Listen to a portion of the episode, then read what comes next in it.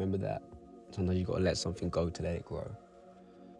Delays are not denials, and redirections are not rejections. Some storms come to clear your path. They don't all come to cause a mess. Some come to just clear your path. Clear your path so you can walk forward to where you need to go next. And I know it's hard to let go of it now, but maybe, just maybe, you'll start walking forwards and re meet with it later on in life. Because it might have been the right thing, but it just might have been the wrong time. And that's okay.